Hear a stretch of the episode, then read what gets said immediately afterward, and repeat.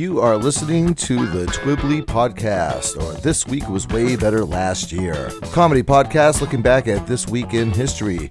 You can find us on Spotify, iTunes, Google Play, Stitcher, iHeartRadio, Podbean, or wherever you like to get your podcasts from. You can find us and or message us over on Facebook and Instagram using TWWWBLY.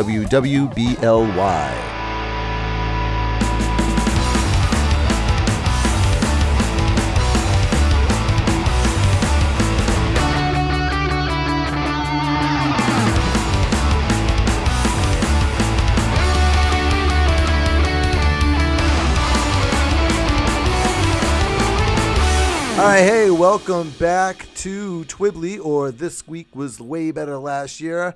My name is Bill with one L. With me, he was supposed to go down to the Tosche station to pick up some power converters, Mr. Jeff McLarge. Hey, everybody. Hey there, Bill. Thanks. It's been a, been a long week, and it's nice to be here chatting with you Yeah. about other Yep. weeks that are better than this one, Last year, for an example. for example. So, hey, what's going on? What are you doing? Not much, just uh, everyday stuff, all the regular things, you know, generic, general, general, generic, general, generic stuff. Nothing special, you know. We're we're coming into the autumn here and uh, doing some outdoor soccer. It's all fun. So, uh, I, I, I know you've seen this movie because uh, we actually kind of watched it together, but I watched this movie last weekend. It, it, it was a movie that was sent to me because I have a fear of baboons, and somebody likes to send me these things. So they sent me this movie called Shakma. It's the it's about it's a horror movie, uh, laughingly called a horror movie. it's about uh, the world's most aggressive primate. It takes it, it's a what a weird movie, dude. It like takes place in this animal facility, but like after hours, they're all playing this like elaborate Dungeons and Dragons hide and seek kind of game. Uh, it seems to have all been shot in the same hallway. Yeah. it features the most uh, condensed collection of unlikable characters in the history of film. And as a bonus, and not to spoil anybody who hasn't seen this movie, but they all die. So it has a lot going for it. Yeah, Christopher Christopher department. Atkins, who everybody would best know from the Blue Lagoon. He's like the last girl in this movie. And it's funny because every time he squints, you can see he's like 48 years old. and he's supposed to be like a college sophomore or senior. It's, this film also features Roddy McDowall, who in the last like 10 or 12 years of his life literally took any scripts that was put in front of him. right. So I'm sure it was, he sort of looked at it like, it's a movie about a terrifying monkey. well, I'll be in that. And there he went off to that. So he did Fright Night, which was great, and he did this movie, which was ass on a stick. And now Amanda Wyss is in it as well. Now Amanda Wyss is the first girl in the Nightmare on Elm Street series, right? And she was also Lane Meyer's girlfriend from Beth. yeah Beth from uh, Better Off Dead. Now, no, most notably for me, who was in this movie outside of the monkey, is this actress Ari Meyers or Ari Meyers. Yes. She was from a TV show. Right, exactly. We're roughly the same age. She was on this television show when I was a teen called Kate and Allie. So so here I was. I'm 15, she's 15. She's cute as a button. I'm 15, you know? Yes. like she never really did anything after. I don't remember seeing her in like anything else or whatever. No, I don't. I don't think so. I think she did a bunch of like guest shots and other stuff. Right. And even kind of as an adult, even as an adult, like when you, I got the internet, I remember saying, I wonder whatever happened to Ari Meyers. And at that time, I literally could find three pictures of her. And one of them was a still from Kate and Allie, right? Yep. So There weren't any stills from Shakma because she has about 25 minutes of running back and forth in that same hallway uh, in that film. that much, you think? I doubt it. At one point, uh, we, we made a, a, a comment that, you know how George Lucas tends to have like three stories going on at the same time and he flips back and forth between them so the movie stays at a good pace? Well, this movie tried that too, except for the Ari Meyers story arc. It's like the director forgot about it. Uh, Her story arc was she had to wait for all the other characters to find her. Right. So they would every now and then they would cut to a reaction shot of her sitting by herself on the sixth floor of a building Yeah. where there was nobody, and her like sort of staring maniacally at herself in a mirror or or was- like walking around in little circles. There was one point they showed her, and I was like, "Who the hell is? Oh wait, her! Yeah, yeah, yeah, yeah, yeah." Uh, so I looked up her IMDb, and uh, like her most recent credit is um, she's like one of the people that yells at you when you drive by uh, in Grand Theft Auto Five. Oh well, that's a career track Yeah, to well. keep on right there. Good work if you can get it, I guess. Hey, I guess yeah. The if you really want to see something hilarious, look up on YouTube a video. Shakma hates doors. It's very funny. And, and if you really want to watch the whole video, although I can't recommend that you do that unless you have a lot of friends to watch it with and pizza and stuff, uh, the whole video is also on YouTube with Spanish subtitles. with Spanish subtitles. So you could also get a language lesson while you watch the worst actors in the history of acting. And the best part is in some of the Spanish subtitles, it actually says applause. Applause. Yes. It's like they were recording their own laugh track. Shakma. All right, so this is going to be the week beginning September the 7th, and we will let you start. In 2006, Sacha Baron Cohen's character, a breakout character from his show, The Ali G Show, uh, had his film Borat premiered at the Toronto Film Festival. I cannot like watch that movie without a diaper, basically. First time I've ever been in a movie theater, and I laughed myself to the point where I physically couldn't laugh anymore. So the last 20 minutes of the film, I just sort of sat there with my mouth open, but no sound came out. Yep. Everything was so funny that I just, my body just started to shut all the muscles down. I probably because I would die if I kept laughing. Organ failure. Yeah, organ failure. it was the, that is the one of the funniest movies I've ever seen in my entire life, and I've only ever seen it once. Oh no, sir. Yeah. Oh, I've Yep. seen it a bunch of times. My, uh, I was dating this girl Dawn at the time. We went. We were at her house, and her brother was like, "Oh my god, I just went to see that Borat movie. You need to see it." I had never really heard too much about Sacha Baron Cohen at that point, so I just kind of like shrugged. But uh, Dawn and I went. I'm sitting there, just like laughing through my teeth, like the whole time, just. You know, doing my best not because I have a really ugly laugh, you know, and I didn't want to like cackle like a an insane witch in the middle of the theater. Right, right. So I'm doing my best to stifle myself. And my initial thought was, I need to show this movie to my friend Jim.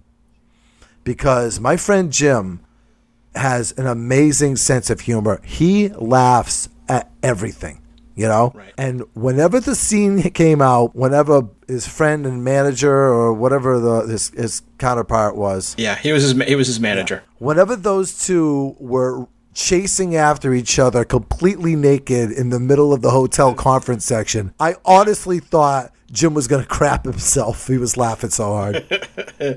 That was a very very funny funny segment of that. Yeah, that big fight. Yeah, I, I mean, unfortunately, it got it's you know so quotable that like at that time, 2006, probably straight through to like 2000. I don't know. Yeah, I'm not sure when it quite petered off. It still happens to- from time to time. You know, people will do their unbelievably bad Borat impersonations. Right. You notice I did not try to do mine. the podcast that you and I both like quite a bit, the comedy button, you'll notice that nobody can say my wife without somebody just echoing back, my wife.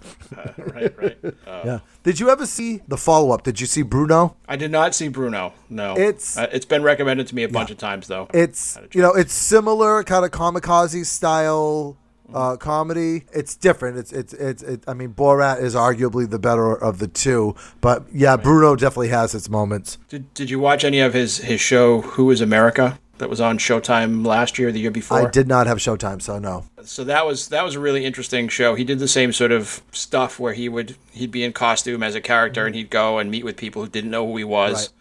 And then they would say the most ridiculous and idiotic things to him because they thought he was somebody who was famous and was going to get their media attention somewhere oh, else. Oh, sure. It had its moments that were really, really funny. Uh, and some that weren't, but some that were really funny. And he has a new set of characters that he kind of does, and it was it was uh, definitely fun to fun to watch and catch up with. All right, moving on to September the 8th. Oh boy. this guy is an American hero and also best name ever. So, September the 8th, 1974, Evel Knievel attempts to jump over Snake River Canyon. And he fails miserably. Yeah, I don't remember Evel Knievel ever succeeding at anything. He must have at least once. yeah, he made a bunch of successful jumps. Like he used to get featured on the Wide World of Sports all the time. That's where I remember seeing him. Uh-huh. Yeah. I may not have seen him do the the Snake River Canyon jump on this date unless this date was a Sunday, and that's when Wild World of Sports was on. But he did do a bunch of successful jumps. He jumped ten buses, that was successful. He jumped nine buses, that was successful. Jumped twelve buses, that was successful. See, I re- see. He jumped thirteen buses, that was unsuccessful. Fourteen buses, that was unsuccessful. I think, yeah, I think that's what happens. Some is like, others unsuccessful. is like, I mean, it's all about ratings, and nobody wants to see this guy do it. People want to see this guy eat shit. You know, the Caesar's Palace jump. I remember that one because it was like, yeah, I did it, and then it's like he almost fell asleep when he was in the air because when he landed, that was it. You know, he li- he Right. did the jump fine. It's just that parking afterwards was a. It's- it's- you're right. It's the, the landing that's the hard part. And then there's And that- that was- there's that other one too. I forget how many buses it was he was jumping. Whenever you see him come down on the landing, he lands fine, and then in slow motion you just see that front wheel wobble, wobble, wobble, wobble, wobble, and then he just shoots, flies over the handlebars, and just like Yeah, that's that was the 13 bus. I saw that one too when he did that one. And he goes he goes rolling uh, like tied up with his motorcycle, rolling and rolling and rolling and then he slides down and rolls down the ramp and then rolls to the side and they run down and they pick him up and and they they they ask, they, they they get his helmet off and he's like he starts trying to talk about how like he couldn't get the motorcycle into the power band that it needed to be in. Nobody gives a shit about that. They just want to make sure he's still alive, and he's trying to explain why he wasn't able to make the jump because there was some technical problem, and he was like, I think he broke every single bone in his body. like you know when you go to, you have like a, a spork in the bag and you just like break it up. That must that must have been him. Like all his Right. bones at the bottom. Yeah, hilariously, like uh, uh, Evel Knievel became the sort of the joke character on the first or second season of The Simpsons of Lance Murdoch. All right, right. was the the stunt guy and that Bart Simpson loved who who was jumping a swimming pool with a great white shark and a lion in it and didn't make it over the pool. and then he swam to safety because the lion and shark were fighting and just as he was crawling out they pulled him back in and tried to eat him. And then there was the Super Dave Osborne show too. Super Dave Osborne, yeah, the famous Canadian Yep. who would do all the stunts that usually involved him being thrown off the top of a building Right. or crushed in a car crusher and saying horrible, horrible things. All right, moving on. All right, September 9th, 1999, Sega releases the ill fated and company destroying Dreamcast, which I happen to have uh, one of. Their last standalone video game console. Was that the last one, or was that before, was that after the Saturn? yeah, Saturn was their 32 bit one, and Dreamcast was their 64 bit All one. right. And uh, it was ahead of its time, and it was behind the times at the same time, which really seems really weird. Hmm. It played, you know, sort of DVD based games. It had a modem built into it for uh, 56K, I think, and you could put a you could put an add-on on it that gave it the ability to, to, to use Ethernet. Um, it was built on a Linux operating system, so you could run Linux in it as well. And it just never caught on. It was expensive. It came out without any fanfare. It, they announced that it was going to be released, and then they just dropped it on the market. It didn't have a good slew of games when it was released either. Uh, it's still fun. I have, uh, I have, like I said, I have it. I have some of the games that were fun, like Panzer Dragoon and Resident Evil Code Veronica, but a lot of the titles were less than good. Right now, that would have if that's ninety nine. That means it would have been coming up against like PlayStation Two. It, yep, and it did, And- and, it got destroyed. Oh yeah, PlayStation Two. Just I mean, it it's still. I mean, that's still an amazing system even by today's standards. I think the PlayStation Two was the number one selling gaming console until like fairly recently. I think the PlayStation Four is now. yeah, I think it got beat up by Xbox for a while, Yep. And then PlayStation Four kind of took took it back over. Right. But yeah, the Dreamcast, I uh yeah, I was already hooked on PlayStation by that point. I've had all the PlayStations. I, I haven't deviated from that too much. I do remember being very tempted because one of the last games, if you can call it that, and I don't even remember the name of it, maybe you will. They came there was like an AI that they had for it. It was like a fish. And Yeah. you could like talk to it and it would like learn and talk back to you. Yeah, I can't remember the name of that game either. Um, that was one that was always way more expensive and required peripherals that I wasn't ever going to be able to afford or buy. Hi, we're a system in our death throes. Why don't you buy expensive stuff? It's great. It'll make it more fun. So, all right, we'll hear more about that later. Right now, we're going to move on to September the September 10th. 10th. Yes, September 10th, 1975. Kiss releases their Alive album. Yeah. What a great time to be alive, let me tell you. um, uh, this uh, you could probably do an entire show about that album because there's so much to be said. We remember Kiss as just being this absolute juggernaut, phenomenal, you know, larger than life band. But before Kiss Alive, Kiss could barely get themselves arrested, you know? Now that album was recorded at Cobo Hall in Detroit. Kiss, for whatever reason, was really, really popular at that in that area of the country. But everywhere else, they were still like playing clubs or they were just an opening act. But they could sell out Right. Cobo Hall in Detroit. They weren't doing well. Their record company wasn't doing well. It was kind of like Oh, Casablanca was in the death throes of massive cocaine problems, that- and that's yeah, why at that point, all yeah. their money was gone. So yeah, so they just put all their money on black, so to speak, and rolled the dice, Uh, which is two completely different gambling references. yeah, they put out this double album, and because Kiss was much better a live band than they were a studio band, I don't know what happened, but that album just sold. Well, I mean, it sounded really good. I think that's part Right. of it. From what I remember, they they took a couple of different recordings. It wasn't just the Cobo Arena show. Oh. There was there were some other ones that they that they mixed in as well. And then Oh, they, you don't know, do you? no, and then they overdubbed some of it later as Some of well. it. So Some of it, that album is about as alive as nothing. yeah, it's like Frampton Comes Alive, where you can hear the. If you listen like to Frampton Comes Alive, you can hear the same like Yeah. lines every now and then. it's like the same little piece of recorded clapping that's The, uh, being played. The ending of the concert where you can hear everybody, everybody going, "We want Kiss, we want Kiss." Yeah. That was never ha- that actually never happened. That was all done with uh, with sound bars Nice. where they would just like raise the volume up and down to make it sound like they were saying "We want Kiss." So hey, it doesn't matter though. Like the the key is the end result, right? Oh, It's- yeah. It's it's live that's better than live, Yeah. you know, and and it was meant to sort of I don't know. I guess it captures what a live performance is like. I guess. Right. That was like the problem too at Kiss is like whenever they had their albums come out, everyone kept telling them they go, "This doesn't sound like you because you Right. you sound so much different live." Uh, so that album did really encompass like what they sounded like live. They're a very you know raw kind of a band. And ironically enough, the next album they put out, Destroyer, came out the same year. At that Yep. point, at that point, they were putting out like a couple of albums every year.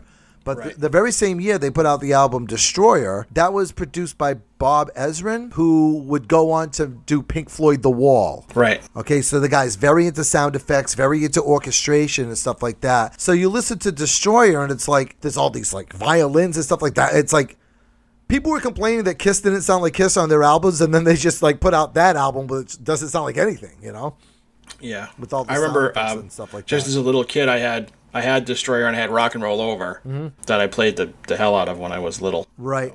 Destroyer arguably is their best album, but it's so weird just because it's so overproduced. I still have a lot of the Kiss vinyl. I recently bought a record player, so I went down in my cellar and I busted out all my Kiss records, and I was like, "Wow, I should have really taken better care of my stuff." Side note: My Peter Criss solo album plays perfectly that's a that's a shame. because it never got played.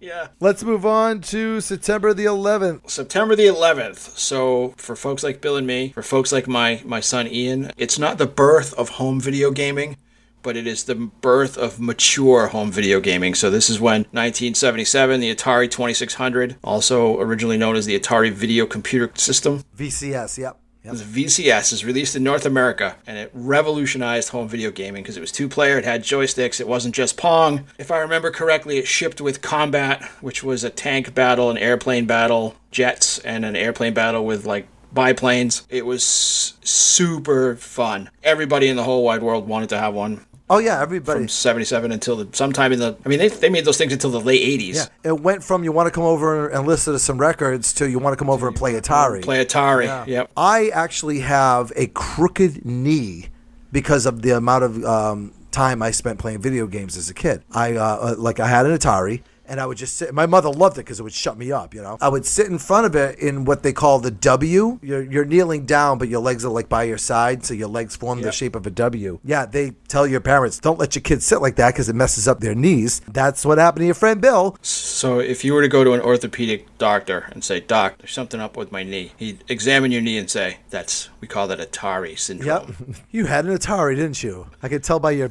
busted up knee and your weird blistered thumbs. What would you say your go-to game, your favorite, your favorite Atari game? If you had, if Oh, you, my- if you had to pick one, My favorite Atari game. I can I can remember that I loved Adventure, even though it was basically moving a square around a bunch of other squares uh, and dodging some sort of duck-looking dragons. Yep. That was the first game that I really wanted to play, and a friend had brought it to my house to show. Yep. To show my parents and me and my two brothers what the Atari could do. So we ultimately bought one later. right?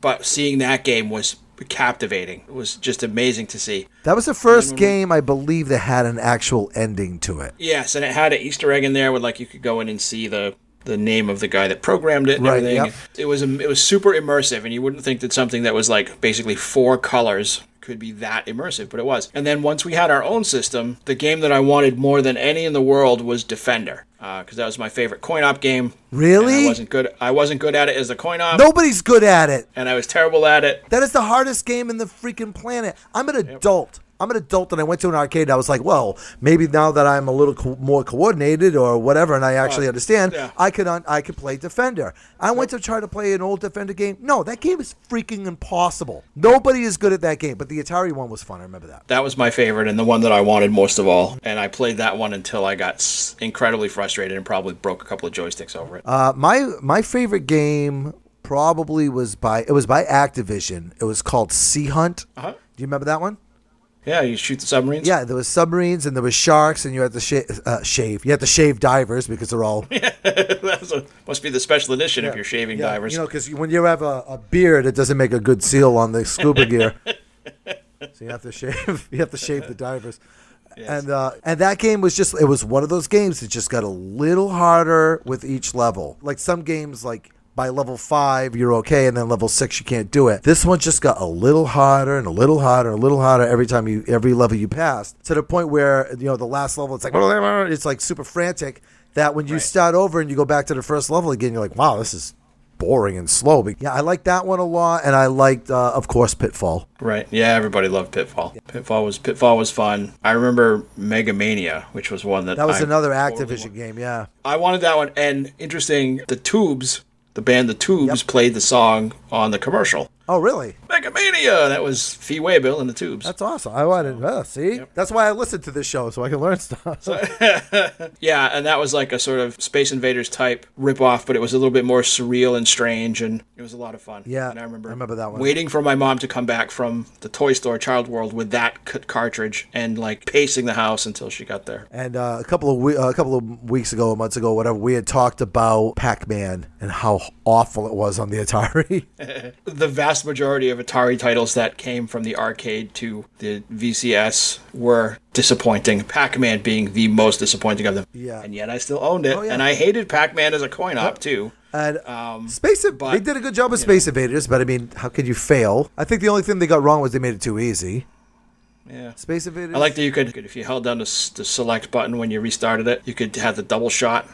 Oh, right, right. That was the only way I could beat that game. All right, let's move on to September the 12th. September 12th. So, September the 12th, 1940, cave paintings are discovered in Lascaux, France. They estimate their date to be 15,000 BCE. And you can still see, see these online. They're, they're all up and available to view. Yeah, that's on my bucket. sure where the link is. that is so on my bucket list. I want to see ca- uh, like cave paintings. You don't have to go all the way to France. There are some in America. Mm-hmm. Not many, but there, there are some in America. But I would that's like on a bucket list of mine. I'd love to see cave paintings. It's so The, Crazy. The ones that I've the, the ones that I've seen are they're beautiful pictures of animals and handprints and stuff. But the like the animal ones are really detailed, and you get a really good idea of what the folks that lived there and were making these drawings could see every day. Right. That's apparently there were a lot of like water buffalo type animals because there are tons of those pictures of them in there. you can just see Ugg talking. What that's supposed to be? That not look like water buffalo. you put horn on wrong side. First art critics, and that's so crazy too. Fifteen thousand years ago. Jeez. I, I, it's hard to believe that. I I mean, in the grand scheme of time, though, that's that's just a flicker. Yeah, that's- yeah, it's a blip. It's, it's it's minuscule. It's nothing. Right, and in the, even in the grand scheme of the human race, they figured that we're we've been around for two hundred thousand years. You know, so that's just yeah, nothing. Yeah, all that you know, the the preceding 185,000. I think we were probably looking for like ways to make good paint. I can't clean brush. it's just tough, hard nut, not not make good red. uh, I'm gonna admit here, I spend an awful lot of time, probably more time than any rational person my age, watching dinosaur videos or dinosaur information videos on YouTube. And one of the things that comes across is like the, the Dimetrodon uh, was, you know, alive from 264 to 230 million years ago. Wait a minute, that's a long span And that's a really long time ago. Right. You know, we're talking about 15,000 years, and they're talking like they lived for 60 million years Right. between uh, developing and becoming extinct, you know? Yeah, that's that's like I was just reading about like the nearest galaxy over Andromeda, and that is two and a half million light years away. So even what you're looking at, you know, like through a telescope or whatever, that happened two and a half million years ago. Yes. That's kooky. That's I, I I can't even get my head around that. It's not a really a lot you can wax on about uh, ugh Hey, hey now. About uh, Atuk Atuk Zug Zug Lana. All right, so let's uh let's move on to the last of the the week, September the thirteenth. What do you got? 1969. Scooby Doo, Where Are You premieres on Saturday morning. Yay! funny kind of a funny thing with Scooby Doo Where Are You is that it sort of it changed Saturday morning cartoons so that dozens upon dozens upon dozens of copies, even sometimes from the same studio in style, would come out because Scooby Doo Where Are You was really popular. So you ended up with stuff like Jabberjaw, Yep. which was a bunch of people and a shark that solved crimes. Josie and the Pussycats, which is a bunch of girls and a cat that solved crimes. Yeah, there are girls in a band with and a cat. Captain Caveman was a bunch of girls and a caveman who solved crimes. like uh, just across the board, across the board, uh, uh, d- duplicates of this, including even a, a Three Stooges cartoon, which was pretty much the Three Stooges and no one, and they tried to solve mysteries. So And then later on, you had turned me on to on Adult Swim, Mike Tyson's Mysteries. Mike Tyson's Mysteries, which is another riff of Scooby Doo. Yes. With Mike Tyson as Mike Tyson and Norm MacDonald as Pigeon. and uh, that show's incredibly funny. yes. So, Scooby Doo, where are you? A couple live action films. Uh, there's a new one out, or well, there was a new one out. It was a new cartoon. Oh, new cartoon. Yeah, yeah. And uh, It's just called Scoob. yeah, that's the one that has uh, Blue Falcon and Dynomutt in it as well. Oh, really? Cartoon, They were. cartoon characters that I love. Yeah, they they were born out of Scooby Doo. I remember Um, uh, Blue Falcon and Dino. My brother loved them. Blue Falcon was voiced by uh, Gary Marshall, I think. Oh, really? Yeah, I think so. I think that was him. Uh, do you remember on Scooby Doo when they had like the guest stars? Yes. So it would be Scooby Doo, like there was one with Scooby Doo and like Vincent Price and Scooby Doo and Batman and Yep, absolutely. And that was really confusing because Casey Kasem at that time did the voice for Robin Voice for and Robin, yeah. and Shaggy. Yep. Going back to Kiss for a second, Kiss made that Kiss meets the Phantom of the Park, which was like a live action Scooby Doo, if you think about Yes. it, right? It was it was it was Imagine it was a, imagine it as a live action Scooby Doo where all of a sudden Scoob and the gang just give up and not not really want to do any more mystery talking. At, Yeah. and but they still have to kill it two days at the park. right.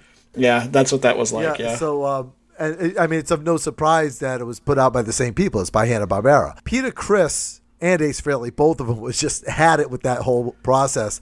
But especially Peter Criss, he didn't come back to do the overdubs. So they had like a voice actor, Michael Bell, who did all sorts of stuff for Hanna Barbera. So you're over there watching Kiss Me the Phantom. Uh, Gene Simmons doesn't like say anything. He just kind of like growls, right? Ace Frehley just goes ah all the time for I don't remember the exact reason. Nope, and neither- neither do I. You know, Paul Stanley reads like he's reading off of, of a of a billboard, and then um, and then Peter Criss is like the only one that has any kind of like flow to his voice. But you're like, why does this guy sound like a cartoon? Because it, he is. he's a he's a cartoon voice actor. The funny thing is, like, I think that happens whenever you take people who are who are not actors and you plunk them down into like a production where they have to say the same ten things over and over again until they get it right, and eventually they just crack and uh-huh. they can't do it anymore. You end up with stuff like Peter Criss going like. That's it. I'm out of here, and take it off, and then they have to, you know, finish finish the movie with a post production sound using a cartoon voice actor. To, I, I remember what the thing was with Ace Frehley. Okay, so What was it? They had the, the people that were going to write the script come in and just like spend a day or so with the guys at Kiss to get a feeling of like, w- you know, who they are, what they talk like, and this, that, and the other, so they could like write the dialogue and stuff, right? Drunk- right. drunks and yeah, and Ace Frehley is a mess, right?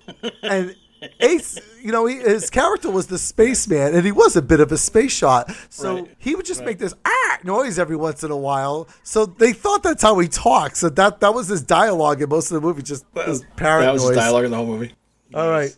Uh, all right, let's uh, let's move on to the celebrity birthday. All right, so September 7th is 1951, gave us Chrissie Hynde from The Pretenders. I She's never want to see that pocket. woman's eyebrows. They're like a perfect mystery to me. Yeah. She's she is paid for by the International Banks Commission.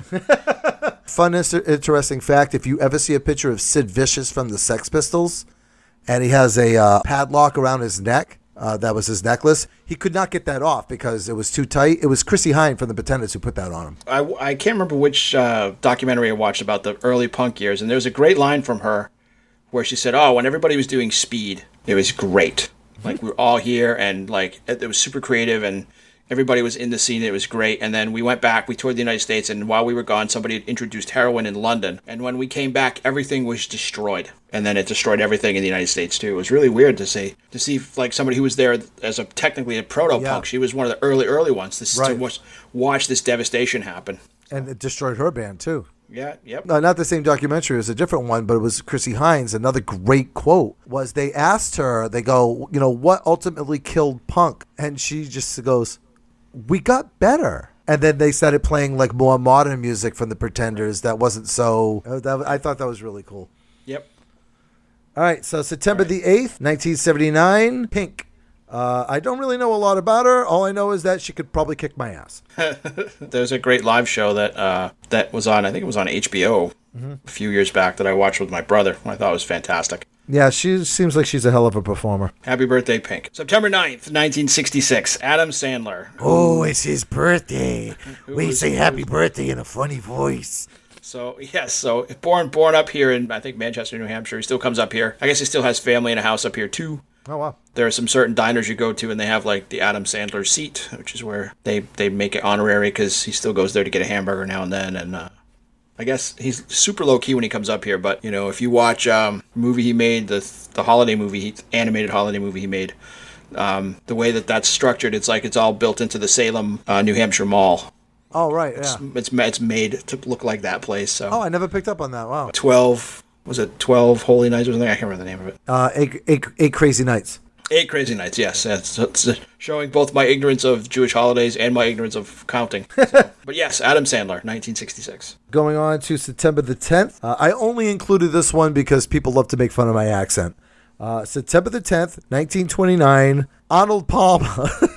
Hold on, let me say it, So- let me say it again. Arnold Palmer. and for those of you who aren't from new england arnold palmer You know, if I try to say his name without an accent, it sounds even worse. It's Arnold Palmer. It's that's terrible. arnold Uh, arnold Yeah, palmer very famous golfer and also very famous iced tea lemonade 50-50 split. Cool and refreshing. jumping in jumping ahead to september 11th uh, 1977 ludacris is born and if i had to name a ludacris song i couldn't but i remember that he was in some of the fast and the furious movies Yes. and Eh, he was eh. very funny. He, I think he plays Tej. That's his character's name, right?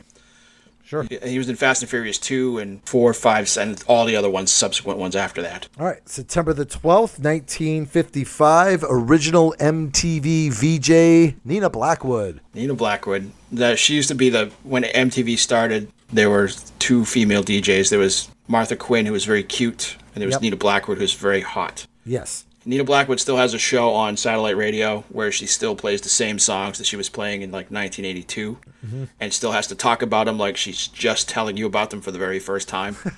and she sounds like she's approximately 753 years old. So if you tune into tune into the channel, the 80s channel, you hear like this is Nina Blackwood. and she'll talk about Huey Lewis and the News. We're a great band. I remember the first time we played them in 1983. When I was Really a when I was a disconcerting. kid watching her, it always kind of like uh, like I would just like be fascinated at how much her head kind of like jerked around when she talked. It was like a bird. All right, and wrap it up. September 13th, uh, 1925, Mel Torme, the Velvet Fog, makes his debut uh, as a human being. Yes. Mel Torme, I'm not going to say he invented scat singing, but he perfected it. I'm a huge fan of the sitcom from the 80s, Night Court. The the head character there, Harry, he was a big Mel Torme fan. That was that's how, that's how I first learned about Mel Torme. All right, so now we move on to The worst song ever. and what do we have for the worst song ever this week? Mr. McLarge Huge.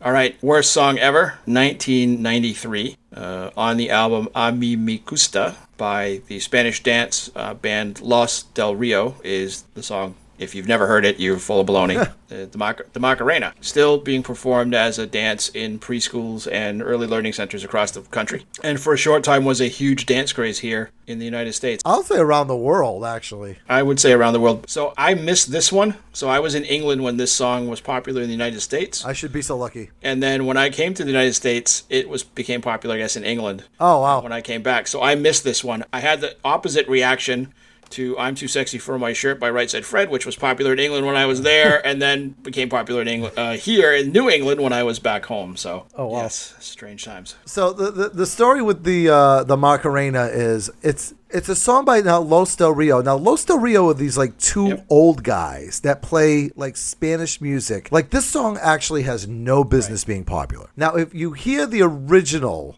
of it, let's let's play a little bit of the original now. Con el corte inglés y se compra los modelos más modernos. Te gustaría vivir en Nueva York y ligar un novio nuevo. Ay, dale a tu cuerpo alegría, Macarena, que tu cuerpo es para darle alegría y cosas buenas. Dale a tu cuerpo alegría, You see what I mean? That that, that has no real business being popular, uh, in, like in, in America, right? That's that's a, a, a niche kind of Right. music, right? Yep. Now the Bayside Boys stumbled across these guys, and they were like, "Oh, we're gonna put this like Right. behind it." Didn't they put overdub English lyrics too? Well, that was the thing too. Like the original song, the Los Del Rio version, Macarena is a girl's name. The the- you know they're they're fawning for her love or whatever.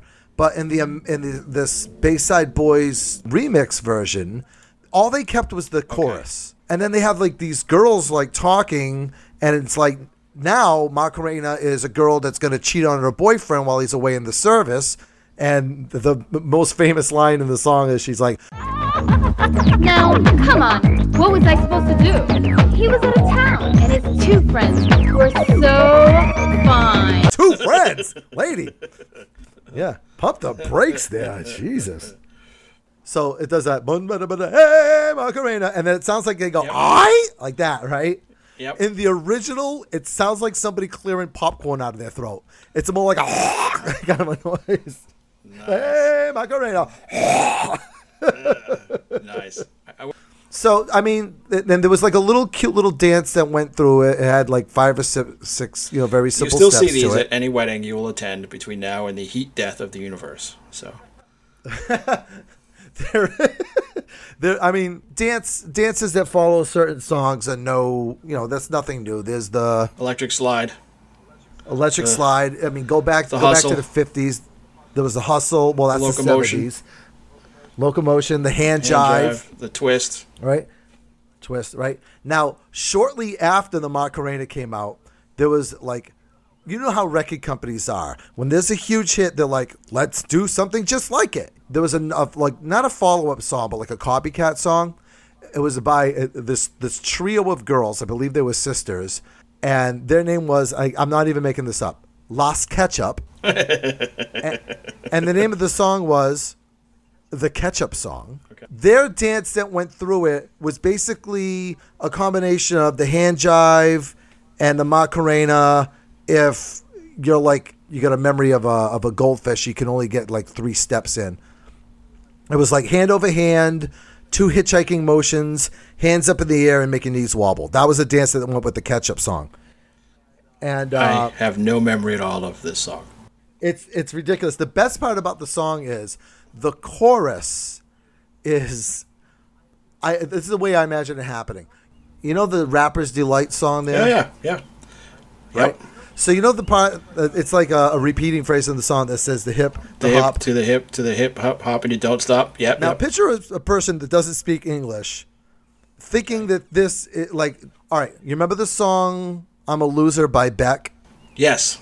Okay, and there's a line that says "Soy open de doy" or whatever it says, right? It's something in Spanish, right?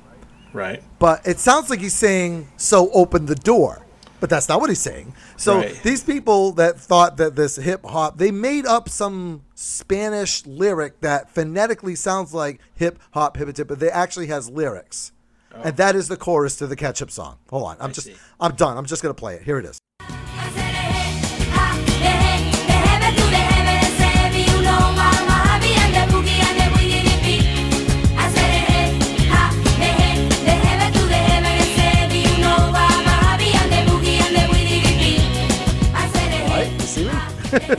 Oh my gosh, So yeah. terrifying. So go, yeah, go Macarena.